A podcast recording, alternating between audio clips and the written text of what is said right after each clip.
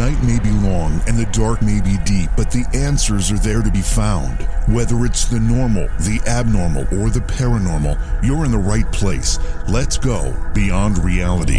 Welcome to the show, everyone. Great to have you along as we start our first live program for the week. Thank you for indulging the best of the BRR Classic last night. I'm finding that doing the political show three days a week, plus we did a Saturday version of the show this last weekend is very, very time consuming. And I'm committed to making that show work. So I have to split my time a little more evenly, and I'm trying to do that. But I appreciate you supporting whatever I'm doing, whether it's this program or the other program or both. Thank you. A lot of folks from this particular show have made it over to the uh, political show, which, by the way, is called the Independence Gang. And you'll see Britt Griffith there with me. Plus, we have two revolving guests that uh, join us. So there's four of us on the show any given night, except for the special ones we do, which will be just Britt and I. But anyway, thank you for supporting that as well. I know a lot of you do that, and I appreciate it. It is very, very political and it's very one sided although I don't necessarily believe it's necessarily one sided in the sense that it's just blindly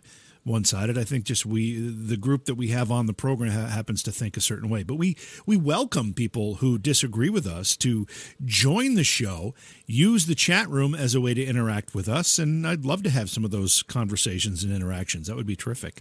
Anyway, we've got a really fantastic show for you tonight here. We'll be talking with Micah Dank. He's the author of a new series of books uh, called the Into the Rabbit Hole series.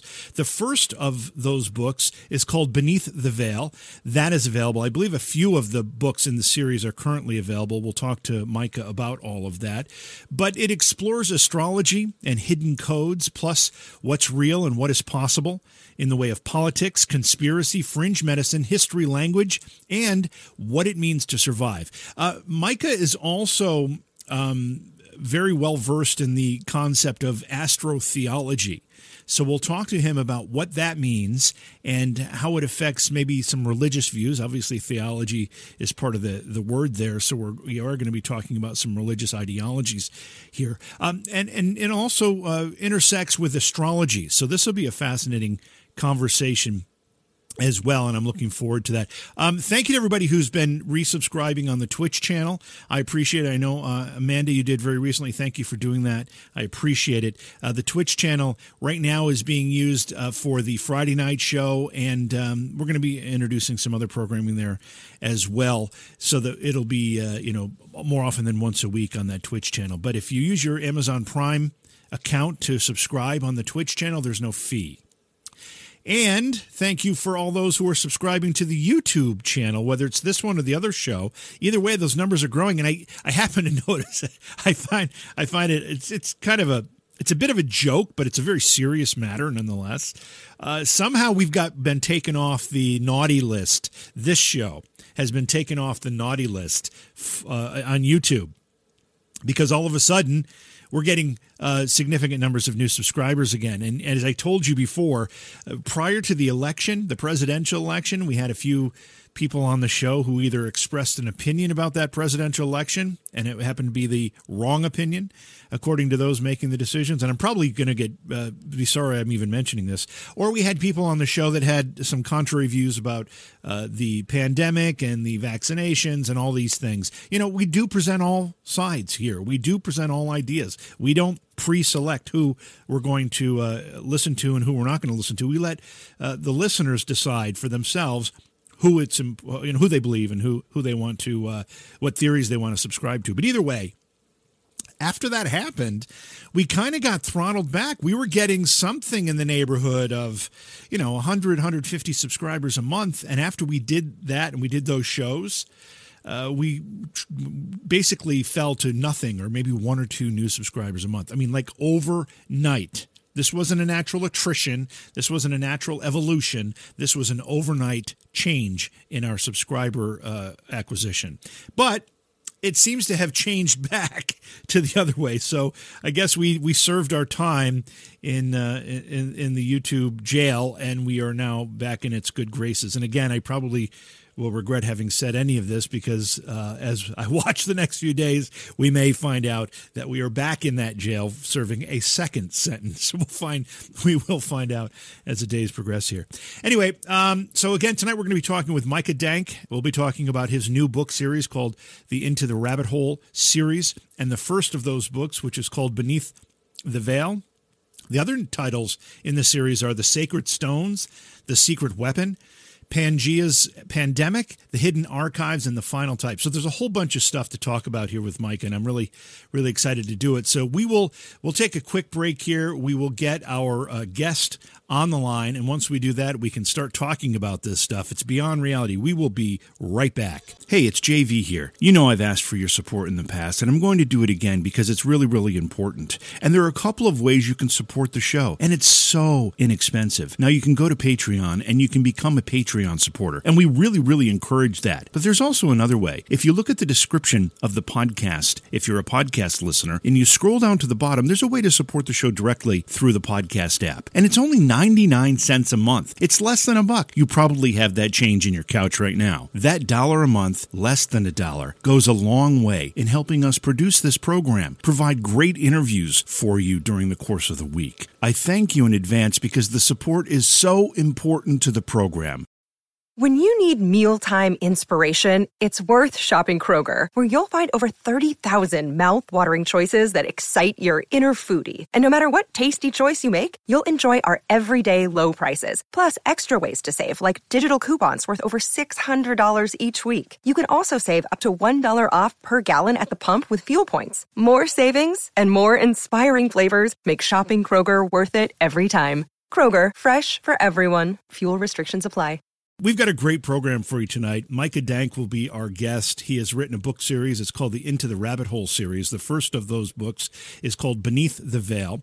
Micah was born in Oceanside, New York, and from a very young age, he wanted to be a writer. He came from a family of writers and also media uh, personalities as well. Um, he studied at SUNY Albany, where my daughter happened to go to school, actually, and he also studied at SUNY or uh, CUNY Hunter College in Manhattan.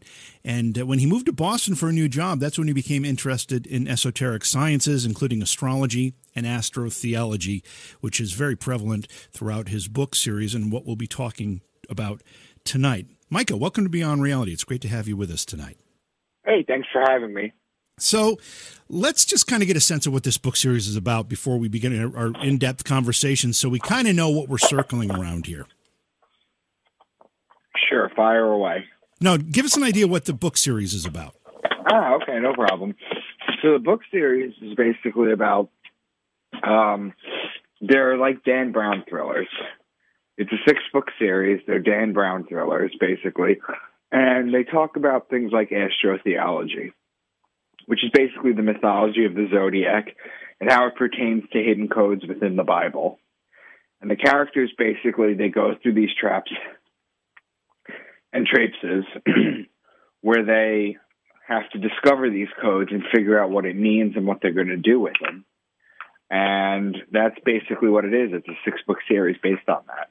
I tell you, there's nothing more fascinating, and I think the success of like the Da Vinci Code and and uh, Dan Brown's other books and things like even National Treasure uh, with who Nicolas Cage, those types of mysteries that involve history and old documents and uh, you know some of these more mysterious things that permeate our culture. There's nothing more exciting than those types of tales.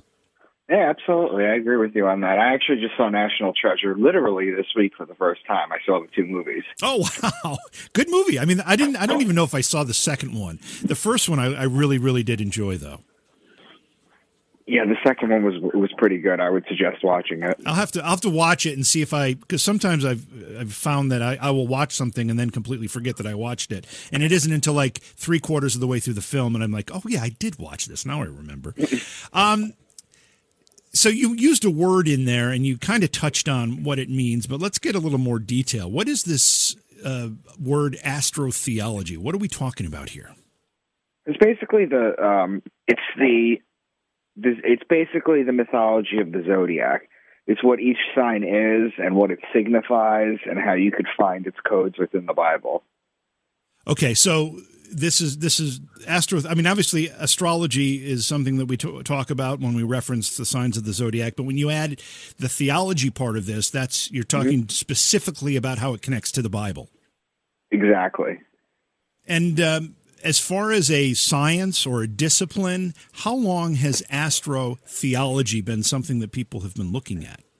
Oh, it's been at least at least forty thousand years. Oh wow! Um, there's something called the Lascaux Caves, which are a group of caves that they found in France.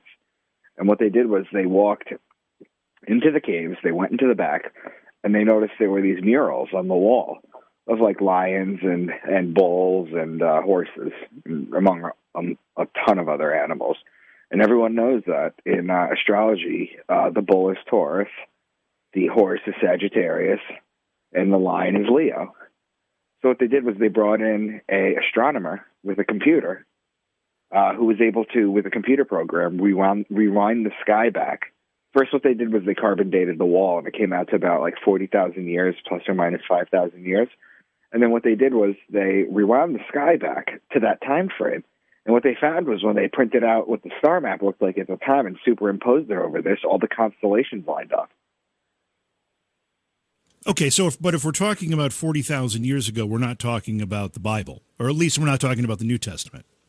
Well, you're talking about that that comes much later on, but it's basically the same thing.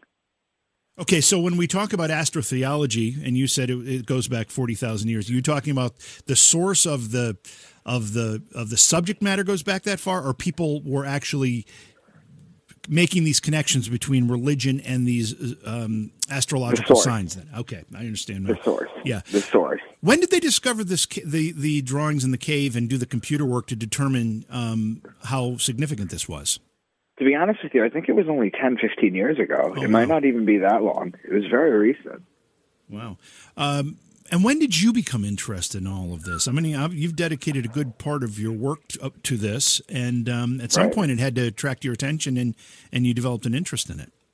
Yeah, about uh, uh in 2013, I moved to Boston for a new job, and I'm from Long Island initially, in New York, and I moved to Boston for a new job. And when I moved there, you know, I didn't know a whole lot of people, and what I basically did was the girl that I was living with at the time we would like go out to dinner, and then we would come home. The iPad had just basically come out, so I would just sit on the iPad and I would go down these rabbit holes, and I came across astrotheology, and it just really it started to blow my mind. So I basically just read up and studied everything that was out about it at the time. And then what I did was I started when I really got a good grasp on it, I started decoding and doing my own work on it. And what is the relationship between astrotheology, as I, as we mentioned just a moment ago, the the cave paintings, drawings are forty thousand years old thereabouts, um, but obviously the New Testament is far newer than that. Uh, when did the connection between uh, the the signs of the zodiac and what we know to be the New Testament? When did that evolve? Uh, well, basically, the Bible in its entirety including the books that are no longer in the Bible, like the Book of Enoch, the Book of Thomas, for example, uh, the Book of Mary Magdalene, the Book of Judas, all these books that were removed, uh, all of them are basically encoded astrology stories. Really? Oh yeah. What is again before we get too deep into this? What does this idea or these ideas do to people who are overtly religious or, or firmly believe in the literal uh, messages that the Bible uh, talks about?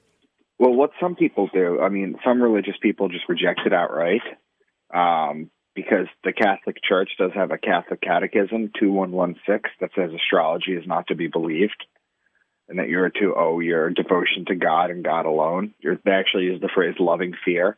And um, some people do that, and then others, it just strengthens their faith.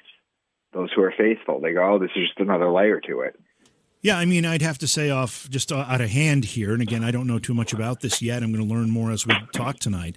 But out of hand, I'd say if God was the creator of all, He created these stars that make up these um, zodiac signs in the sky. Therefore, uh, it could naturally be connected. I could, well, it could, obviously, but um, it's encoded. So it was written by humans. um, and then it was basically uh, encoded for people to discover. See, original original Christians didn't believe in the literal Bible. They were called Heliognostics before 325 AD when Constantine united everyone uh, under literal Christianity. Before then, they were known as Heliognostics, which literally means sun worshippers, because that's what it was. Basically, they're talking about sun worship. Right, and and one of the connections here that uh, this discussion makes is that when we talk about the Son of God, uh, you know, we're using the spelling S O N, but right. the the translation here or the connection here is S U N, right? Right, exactly, and they're interchangeable uh, over time. Um, you can see many of the churches nowadays they call they're called the Son S O N of God, but some of them are the S U N of God, and you can see these in in church billboards everywhere. Is that something new? Because I've never noticed that. No, it's it's it's been around for quite a while. Wow, okay. All right. Um, walk us through uh, what these some of these meanings are, and you, you talk about a code. Give us an example of how this code uh, displays itself, and then let's kind of look at these um, these astrological signs and give us some idea how they connect to this this story of uh, of the Bible that we've all learned to believe is literal. Okay. Well, I'd have to go through the the twelve signs and the information in it first. Okay. All right. So the sign Aquarius is the sign of the man with the water pitcher. Okay, so when they mention something like the son of man, they're talking about the sign of the man, which is Aquarius. It's the man sign.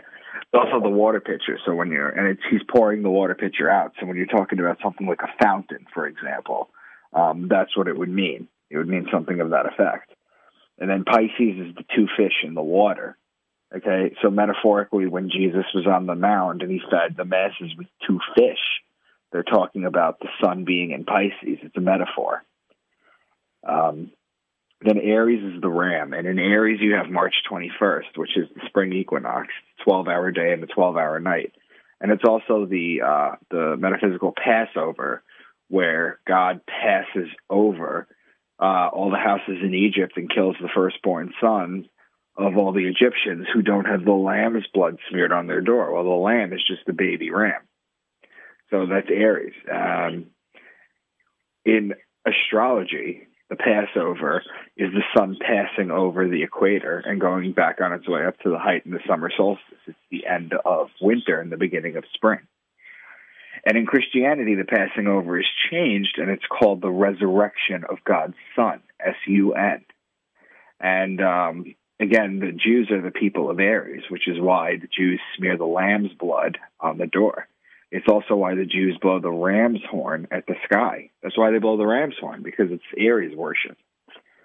Then in Taurus, you have the bull. And when you look up and you see Taurus in the sky, it's as above, so below.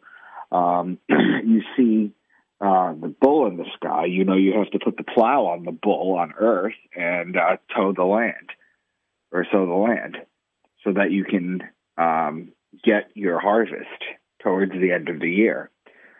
Then Gemini is the twins. It's the story of Castor and Pollux Troy, whose sister was Helen of Troy.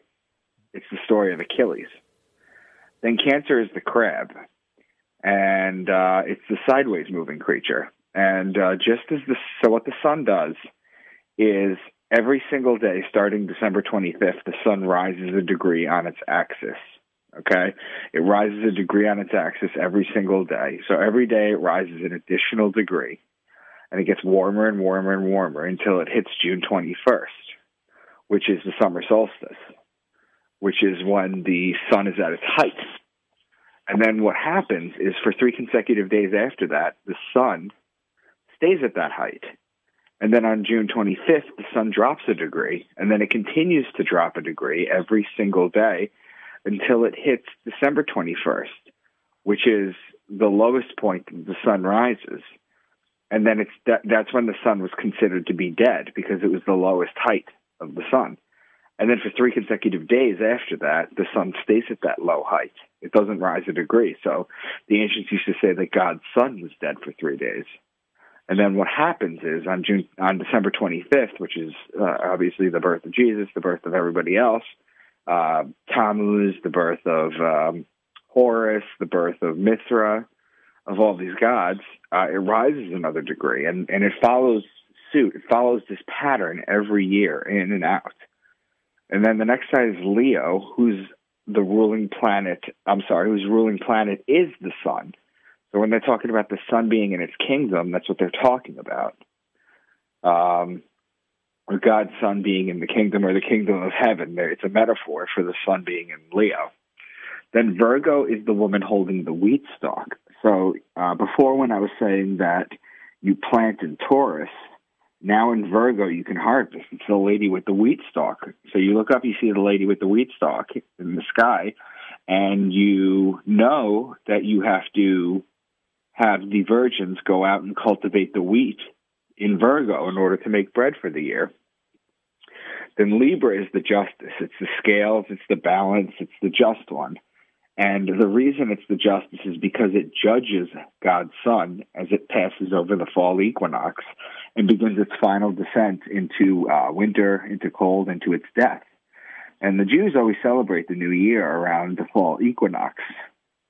Um, and because Libra is also judgment, judging, that's why eight days after um, eight days after the New Year, Rosh Hashanah, the Jews have something called Yom Kippur, which is the Day of Atonement. It's the day that um, they go to temple and fast all day and pray that God keeps them in the book of life. They're being judged that day. And it's also wine season. So when you plant the grapes in Taurus, you press the wine in Libra. So when they're talking about wine press or, or, or grapevine or wine or something of that effect, you know they're talking about Libra. If they're talking about justice, they're talking about Libra too. If you're talking about, you know, bread, they're talking about Virgo. Then Scorpio is the scorpion and he is the betrayer. So when a scorpion bites you, it leaves an imprint in your skin that looks like a pair of lips. That's the betrayal. Okay? And it's also why the mafia has the kiss of death and it's why Jesus was betrayed by Judas with a kiss, because there's 12 disciples, which line up to the 12 zodiac signs, and Judas betrays Jesus with a kiss, because that's the betrayal. And uh, so the sun is judged in Libra, and it's betrayed in Scorpio. And then finally in Sagittarius, that's where the man with the bow and the arrow on the horse shoots the sun, inflicts further punishment, and, and finally kills the sun. And Sagittarius has December 21st in it, okay, which is the lowest day that the sun will rise.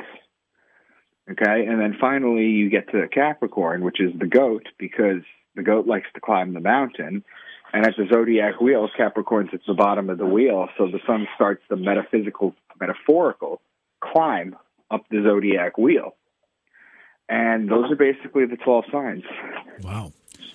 Um, okay, so I, I don't know. I, am going to ask this question. I do not mean it to be disrespectful in any way. I just don't know anything about this, and you're introducing it to me for the first time. But um, everything you just described there is that something that has been written about, studied, talked about specifically as you described it for years, or is this primarily your work? No, this is the ancient science. This is not my work. This is this is the background behind my work. I see. This is the ancient science. This is this is what they used to know. Wow. And you and you say there's a code. Um, is the code? How, how does the code come into play here? Is it is it these these hidden messages that you just detailed for us, kind of interpreting uh, what's happening in the sky in a practical sense here on Earth, or is there something more? Well, that's basically that's that's the beforehand. I mean, you can look at the names for Jesus, the different names for Jesus. Capricorn is a sign of the goat. He's known as the scapegoat of Israel. Mm-hmm. Uh, okay. Aquarius is the sign of the man. He's called the son of man. Pisces is the sign of the two fish. He's known as the fisherman of men. The ram in Aries, he's known as the Lamb of God. In Leo, he's known as the Lion of Judah. The lady holding the stalk of wheat, he's born of a virgin and he's called the bread of life. In Libra, which is the scales of justice, he's known as the just one. And then he's also why he's worshipped on the sun day. That's the day of rest because he's the sun. That's why it's the sun day. So I know that um, this work is also also uh, helped guide you to write the um, the series into the Rabbit Hole series of books. Um, but what prompted you specifically to write it? Was it to tell some of these uh, stories, these ideas in a in a fictional way, to to uh, drama- dramatize them in some fashion? Yes, that's exactly why. It's in order to uh, get this information out to people. I mean, as you tell this, as you as you relate these details, it, it, you know it makes a heck of a lot of, a lot of sense. I'm I'm a Catholic. I'm you know I believe in the Bible. I don't believe it's entirely literal, but I certainly believe in the story it's telling.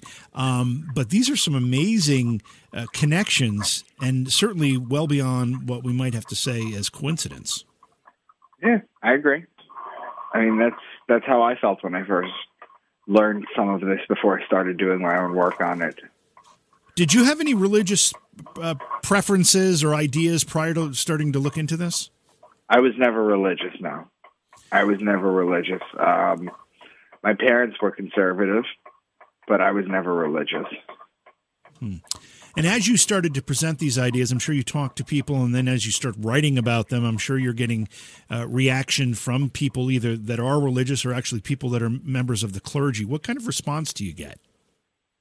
Um, don't really talk to the clergy, to be honest with you, but a lot of people are very open to these ideas. Well, I, I, again, I think you know there's too much there for it to be just coincidental. So I find it very, very fascinating.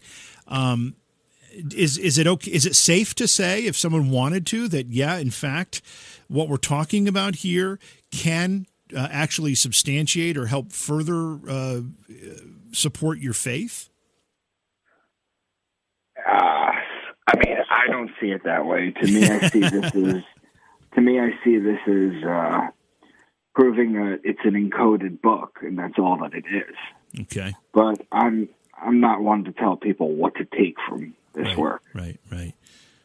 Um, okay, so the book series is uh, what is it? Five books long? Is that? Is, did I see that six. correct? It's six total. Okay, um, and I think three of them are currently out. Is that right? Four, four, four. Four are out now. Okay, so that would be Beneath the Veil, The Sacred Stones, The Secret Weapon, and um, Pangea's Pan- Pandemic. That's right. Okay, all right. So, um, you know, I, I, I, see some notes here too that I that I'm just going to ask some questions from because I don't even know what the questions necessarily mean, but I'm I'm assuming it's an important part of this tale. Who's Pam Reynolds? Oh no, that th- those questions have nothing to do with this. I can go into that, or I can continue to go into oh, I see. some okay. Of, okay. of this uh, astrotheology. All right, yeah. Well, let's talk a little bit more about the astrotheology, and then let's go into this other stuff too, because that looks interesting as well. So, okay. um, this you said the cave paintings were 40,000 years old. It's the first example of this, I think, is is the point. That we know of yeah. so far. To be honest, it probably goes back further than that. So these stories, this this whole passion play, if you will, this drama that plays out in the sky above us every year, um, is as old as mankind itself. Yeah, absolutely. And then you, the you have to understand, they didn't have calendars, they didn't Yeah. have watches, smartphones, clocks, or anything. The only way they knew what to do was to look at the sky. They didn't have clocks. You know, these people uh, back then, all they could do is look up at a non-polluted sky and see the stars and track it. They had to know when winter was coming so that they could hide, so that they didn't freeze to death. right. They had to know when to harvest, when to plant. You know, it's a million things that, that it tells you that I just went over. They had to know that, and they learned it through looking at the stars. You know, you made a really, really excellent point just then. When you say they didn't have calendars, I, I, think we are so used to be able to look at the wall and say, "Oh, it's October. We know it's going to get cold soon." Um, you know, we it it seems like that's always been the way it, it has been, but it, that's not true. They didn't have calendars. They had to judge based on what was happening in the environment around them. They didn't. They, maybe they counted the days. I don't even know if they knew how many days there were in this cycle. But certainly, uh, they needed some mechanism by which to determine what was happening, and that's Right. the sky. Absolutely, that's the point. Yeah. So, Absolutely. as the story is as old as mankind itself, um, what you're saying here, and part of what you're saying, is that at some point along the way, the people who now call themselves, or, or who we now call the early Christians, adopted the story for their own uh, uh their own purposes. Well, you got to understand, it's not just the Christians that did this. This has been adopted by, um, this has been adopted by many religions. This is actually the story based on all religions almost on the Egyptian religion, on the Jewish religion, on the Christian religion, on whatever religion is to follow. If there is going to be another religion, it's all based on this information because this is really the only story that they had. So this is a story that they keep retelling in different ways. I have to assume again because I'm really only familiar with the the Christian ideas here. Um, you know that they took this they took the story as you just as you just explained it from from the uh, signs of the zodiac they they mm-hmm. brought them into their own framework and and and as you're saying they they created this biblical story that we all know but at the same time micah we know that archaeologists have uncovered things that uh, the Bible talks about, proving those things are actual, actually historic and historical. Well, now hold on a second. Yeah. They have not actually uncovered things of that nature. What they have uncovered is they've uncovered mentions of that. Okay. They haven't found things like the Ark of the Covenant. That's they haven't true. found Noah's Ark. They haven't found Solomon's seal. What they find is references to it that are aged. Okay, which you could find in a lot of day in a lot of stories that are there. But there's no archaeological evidence. You don't have any like bones from any of the biblical people. They don't have any of that that's that's a good point and a good distinction to make. Um, you know, they have found what they believe to be are tombs of certain biblical figures, um, right? Because of the etchings on it, right, right? Right. But that that that's just a mention of it, right? There's no there's no hands-on proof of it. So, when was the story co-opted for Christianity's sake? Was it at the time that was purported to be the time of Christ, or was it several hundred years later when the Bible was put together? Um, well, okay, so in the year in the year 70 AD. Well, let's start with 100 AD. In the okay. year 100 AD, they had something called the Council of Jamnia, which was uh, a council with a bunch of politicians and rabbis. And what they did was, in 100 AD, the Old Testament wasn't canonized yet, which meant the stories were out of order. They didn't have them put in order yet. So they came in to start to do this. But something interesting happened. That 30 years prior to that, in 70 AD, the book of Mark came out. Okay, and the book of Mark is the oldest gospel out okay. of all four of them by mm-hmm. a few decades at least. And what they did was they had to decide whether or not to put this in the New Test in the Old Testament or create a brand New Testament. And that's what they did. They decided to create a brand New Testament, but that's still all astrology. It's amazing. This is amazing stuff. Um, so, what is the implication then now? I mean, as you as you uncover this and you talk about the fact it's a bit of a code, um, is there more to learn? Is there more to discover?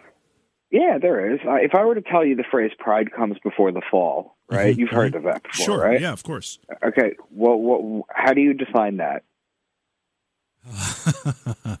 um, I'd have to say that you know your your ego gets to the point where it destroys you. Okay, that's simple. That's a simple way to say it, but sure. Now, what is a group of lions called? It's called a pride. Exactly. Now, the pride that's a lion, that's Leo. Leo's in July and August. That comes before the fall. right. Okay, so that's how you decode something with astrology another example in the book of Micah, which is my namesake. Mm-hmm. Uh, he predicts that the Savior will come from a town called Bethlehem. Right? Yep. Okay. Well, Bethlehem in Hebrew is a combination of two words. It's Bet, which means house, and Lechem, which means bread. So the house of bread. Well, I just told you that the house of bread was Virgo, the virgin with the wheat stalk. So the Savior is going to come from a virgin. You see how they allude to that? Yeah. It's decodings like this that I write about that are based purely on the zodiac, and that's all that I use to decode. I, it's it's fascinating stuff. So again, the book series itself walks people through this in a dramatic way, in a story right. told by telling a story, right? And and if you have no knowledge of any of this, uh, they can pick up the first book and start reading, and you walk them through it from start to finish. By the time they finish the series of books, they understand what we've been talking about here tonight. Yeah, well beyond. Like I barely even scratched the surface so far. Wow, I mean, it is it's really cool. I want to. Um, I don't know how much time we need to dedicate to this other part of the discussion that we're going to have because some of these topics on this other list too are pretty fascinating. So I guess you tell me. Uh, do you want to talk more about this particular topic, or should we move? On? I'll on? leave that up to you. Okay. Well, let's move on. If we come back, we, if we need to, we can come back. But um, I, I guess I, I was a little confused as to exactly, you know, that these were two different uh, ideas that we'd be chatting about. So, what's the second category that we're going to venture into? Just random things. Okay. All right. Well, then who is then who is Pam Reynolds? uh, Pam Reynolds was a uh, she was a religious person.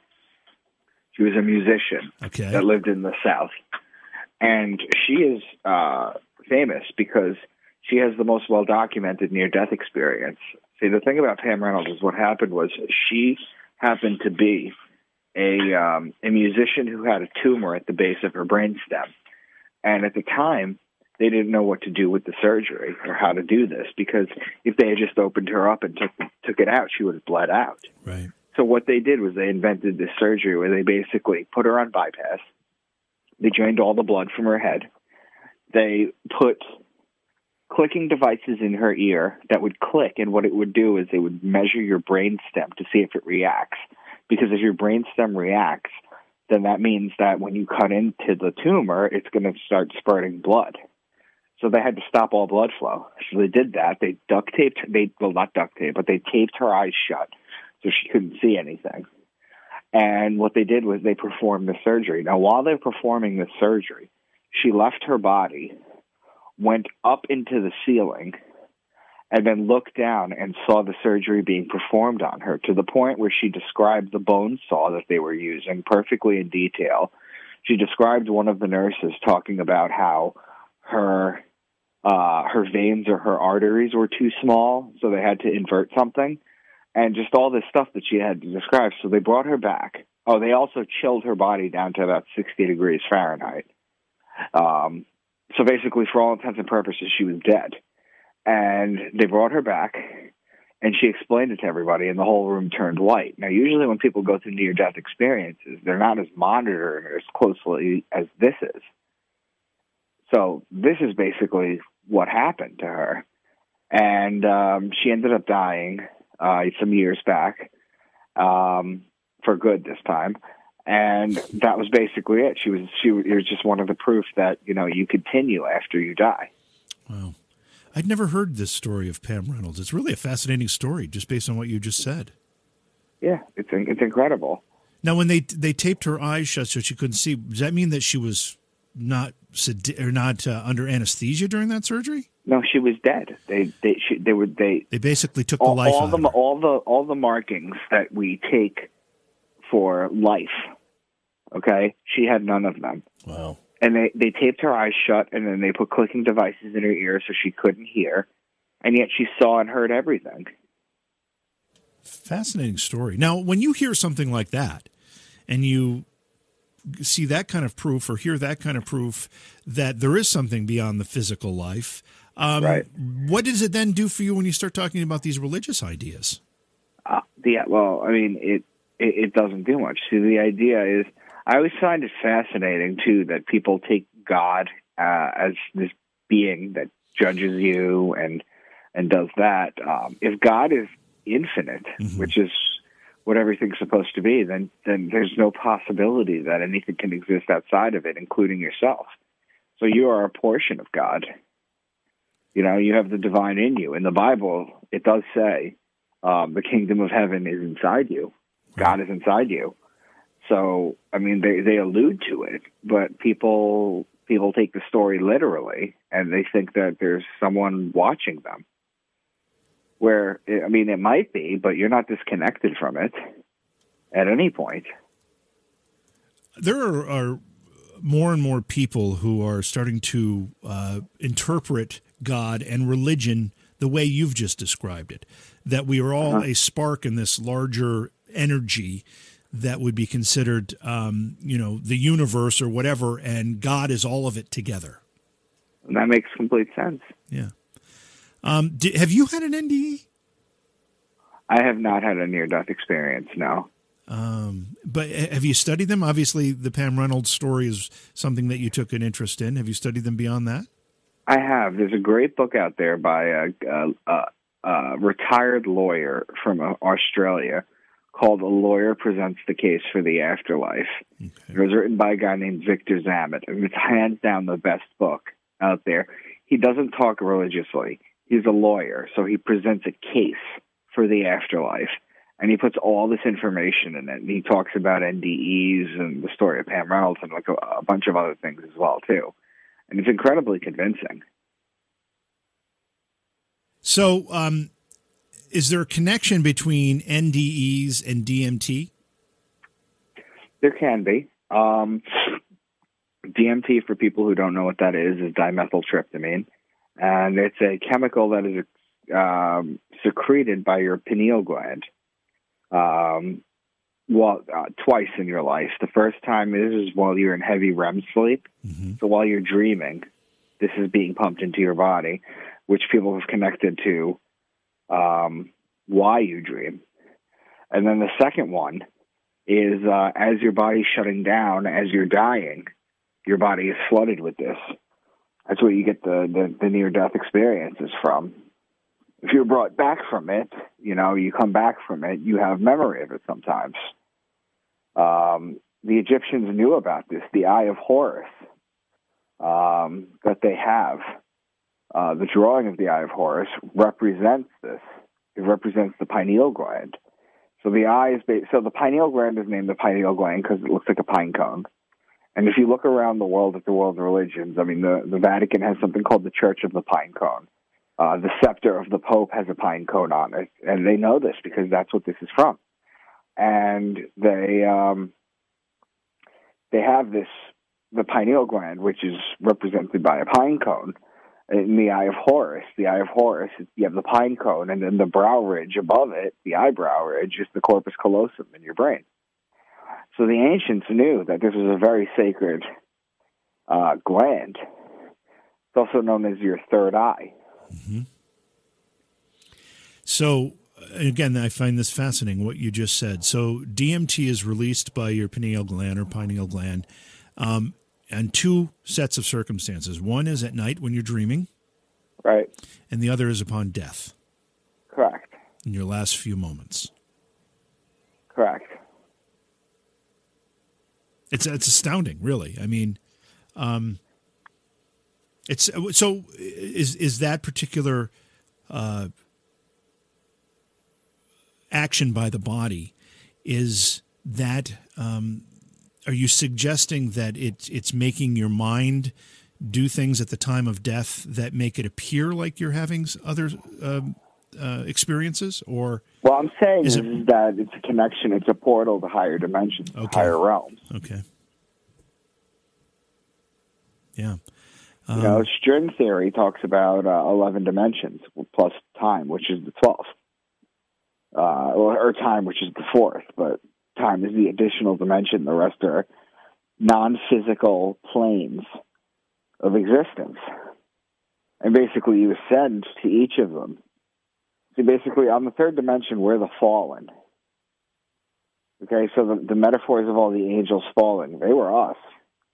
Metaphorically we fall we we wake up on the third dimension with nothing and then we evolve as we learn things and then we grow and then we die and then we move on to another dimension and you continue to learn new lessons. And then you continue to get back up and the idea is to get all the way back up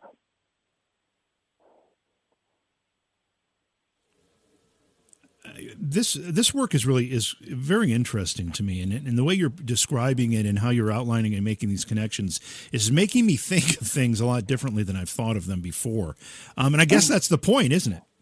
yeah i mean that's the idea Yeah. look i'm not telling people i'm not telling if this if this for some reason this stuff strengthens your faith that's i mean i can't tell you what it does or doesn't. It doesn't do that for me. It does other things for me. Right. You know, but I'm I'm willing to, you know, I'll take anything. um, you've also done some work looking at um, Einstein and Edgar Cayce. Right. Um, let's talk about them a little bit. What what um, what's their uh, uh, uh, is there a connection between the two of them, or did they work in the same way? What's your interest in them? Well, Einstein basically, for the simple purpose, is that he used to say that when he would think about something or try and figure something out, the answer wouldn't come to him. But when he cleared his mind and he was just void of thought, he said it was like he was getting a download. The answer would just come to him. Right. And that's how I feel a lot of things are. Um, Edgar Cayce was the sleeping prophet. What he used to do is he'd put himself in self hypnosis and he would give readings. He's one of the original channelers. And he um, he would tap into something called the Akashic Records, which is basically a metaphorical book that basically contains every thought, action, and intention of every human that has ever lived. In this sort of ethereal book that could be accessed if you knew what you were doing. And that's what he would do when he would give readings about Atlantis or he would give readings about other people and their uh, their deceased or what they were doing. Uh, that's what he would tap into. And you're suggesting that Einstein did the same thing when he would clear his mind instead of searching for an answer, but let it come to him. Simple, yeah. I mean, like what when I was writing my series, there came a point where I had it outlined and I knew what I was doing, but then I started typing, and it was kind of like I was just a conduit for what was coming out. You know, I was just I was just receiving downloads and then just typing and writing, and then the stories would change. I would have it outlined, and then suddenly the story, the end of the chapter, was way different than what I had initially set out to be. And I was like, all right, so I guess we're doing this now. So then I would just have to rewrite it. You know, it just things changed. You know, and and you're suggesting as well that it was it was being somewhat downloaded to you from the Akashic records or a, another yeah. source. You know, you're not the first writer that has that has said something like that to me. Um, that seems to be a, a trait or maybe even a quality of um, of some people who sit down to write if they they kind of clear their minds and open themselves up to this and, and, and it kind of funnels through them. It kind of works its way through them. I'm not going to give them take away the credit for the work uh, of those folks right. or you because obviously you did the work. But at the same time that you're accessing something on a higher level it seems. That's the idea. Yes sir. Wow and you you take these ideas and put them in the books as well? Oh yeah everything that we've talked about tonight is in the books. All right. So how does this, how does the Akashic Records and what we just talked about with Edgar Cayce and, and Einstein connect to the uh, astrotheology that we were open the conversation with tonight? I don't think it does. Okay. My books are a combination of astrotheology and all this kind of esoteric stuff. I kind Got of it mishmashed everything together into a storyline. What about the pyramids? You have uh, an idea of what you think the pyramids were built for? Yeah, the pyramids were energy machines. Um, before you think that sounds too crazy, you have to understand that the pyramids were entirely cased in a white stone. That's right. And and they had a uh, they had a capstone at the top that was either made of pure gold um, or some other type of material that is not from this earth. Um, and they were energy devices, and the pa- the capstones have since been removed. And my second book is just a story about what I think happened to them. Um, but the pyramids are interesting because there's a farmer in the south that basically put a pyramid on his land. Uh, he was a farmer, and what he found was the the things that he planted that were in the pyramid grew four times as fast as the stuff outside the pyramid. So the pyramid was translucent? I'm not sure if it was translucent. I don't believe it was. No, it wasn't. It wasn't translucent. It was just a plain old pyramid and made out of limestone. Okay. And the stuff inside it grew four times as fast. Wow. Uh, this was a farmer in the south of the United States? Correct. Oh, I haven't heard about that either. Um, I mean, a lot of you know there there are people that suggest that the the pyramids were in fact you know some type of communication devices, or they were, uh, as you mentioned, you know, a power source of some fashion. Um, to Mm-hmm. power what? Uh, well, that's kind of the topic of my second book. Okay. Um, um, can't really get into it, but basically, communication devices and free energy devices, yes, that's what they were. You have to understand too is the pyramids are also and it's also astrology and astrotheology because the way the pyramids were built line up perfectly with Orion's belt. Right. Um, we all know that Nikola Tesla was working on ideas that would be similar to what you just described uh, for power generation in terms of the pyramid. Was were those the same concepts he was working on? Yeah, he would get downloads too. But he was a little more extreme on that fact. Like he he died a virgin. He was never married. He never had a girlfriend. He said it took away from his work. So he he just dived into it his whole life. He dedicated to humanity. And then look at what it ended up getting him. Yeah. Yeah, the shaft. Yep. um, okay, so we're going to click through some of these other things uh, because we're going to run out of time here. But what's acoustic levitation? Acoustic levitation is basically um, it's how the pyramids were built. See, what happens is uh, it works with sound waves. So you can go to YouTube and you can um, look up acoustic levitation rocks, and they have these flat rocks and they're on a surface. And what they do is they pump these sound waves under it, and then what happens is they just lift into the sky like Tinker Toys. And that's how they did the pyramids. They used to master this and then it would just float in the sky and then they'd be able to move it. That's how they used to build it. Wow. Does the name, um, I think it's Ed uh, Leedskalnin, mean anything when it comes to that? I, I'm not familiar with that name. All right, how, how about Coral Castle? nope. Okay, so um, I'm just curious because Coral Castle is a is a rock formation. It's a complex uh, mishmash of rocks that are far too heavy for someone to lift, built by a man who had no power tools. And the mystery all along, it's in Florida. The mystery all Oh, along. is this is this the guy that had the YouTube video of how he was able to lift the monolith? I don't know about the. This guy did this back in the early part of the 20th century, so there, he wasn't making videos. But um, was it a monument? It was like a monument to his dead wife or yes, something. yes, yes. Okay, then I have heard of him. Yeah. Yeah, and you know the mystery of of how he built these things with multi-ton stones that he and he had no power equipment to do it with. Um, I'm just wondering, eh, have you seen any connection between acoustic levitation and, and maybe the building of Coral Castle? Um, I, I have not seen that because I, I know that Coral Castle was kind of uh, kept under wraps until Yeah. it was done. Right. Um, and then he never explained how it would get done, which kind of sucks. Yeah, he did. But, um, yeah, he did. He kept it a secret. Yeah, but I wouldn't be surprised if that was it. Interesting. Yeah. I mean, one of the theories is that he had some kind of alien technology or something, but um, I mean, this sounds as plausible as anything else that I've heard, so that'd be interesting. Um, what about crystal technology? What are we talking about with crystal technology? So crystal technology is basically uh, the I. So Edgar Cayce, to bring it back to him, he was in one of his readings. He talked about how Atlantis fell into the sea because they overcharged the crystals.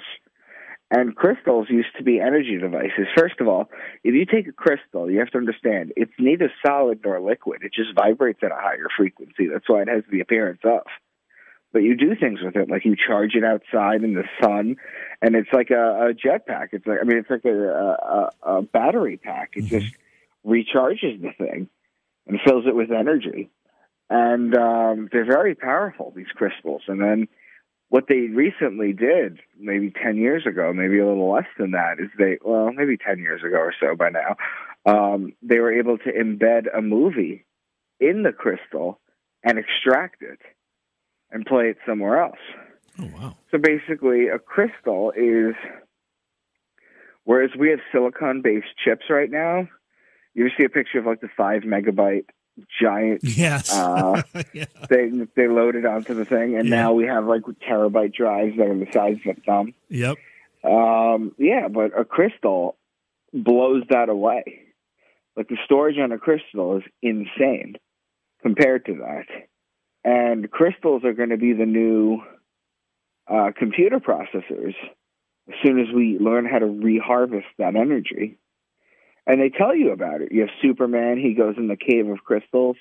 They tell you about this in, in, in the movies. That was in the 70s. Right. So they've known about this for quite a while. I mean, I know people that buy crystals as you know wearables uh, because of the energy. What kind of energy can it have on the human body? Uh, geez, any uh, just basically it can clear uh, ailments. It can clear ailments depending on what you use it for. Um, it recharges your being. It makes your aura stronger. It's just a million different things that it could do. What is a crystal made of? Is it silicone? Is it um, is it is it glass? Well, I mean, most of them are. A lot of them are quartz, quartz and a lot of them are just different minerals and materials. Right. But they're again, they're neither solid nor nor uh, liquid. They they just vibrate high, extremely high frequency, so they have the appearance and the feel of being solid.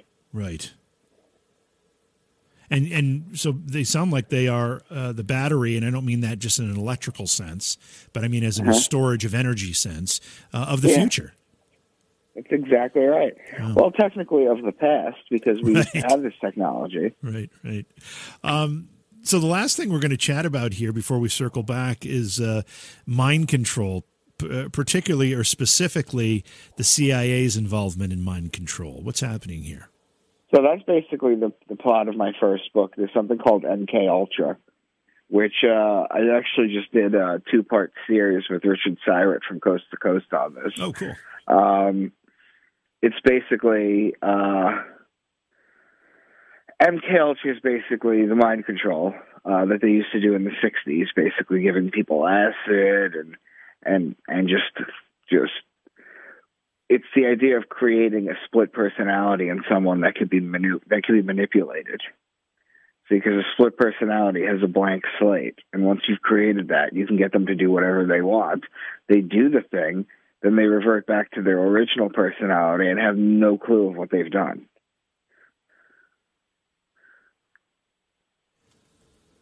Are we sure they're not doing that still? No, they are. They are doing it still. Yes. Absolutely. That's a scary proposition. hmm They still do it in like the military, for example, to make super soldiers. Yeah, they still do that stuff. And you said this is the, the, the subject of your first book. When you say the first one, do you mean the first in this series? Yes. Okay. Yeah. Um, all right, so let's let's go back to the book series again. You said the first four are out. There's five, Correct. and there are six total. There's six total. Did you start thinking there were going to be five and then had to expand it to six? Um, I started out with one, and then it became a trilogy. Uh-huh. And then it became a six book series. I see. Because I, I, thought I saw somewhere that it was a five book series, so that's why I was was asking that. So, are they are they when you when they're as a series? Are does one lead into the other? or Are they standalone as well? No, they all lead into. It's a series, literally. Okay. So you start at one, then you move to two. It's a long storyline. Right.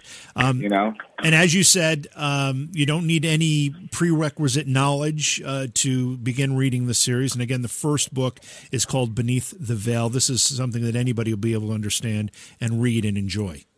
Absolutely. Terrific. So, where can people get the books? You can go on Amazon.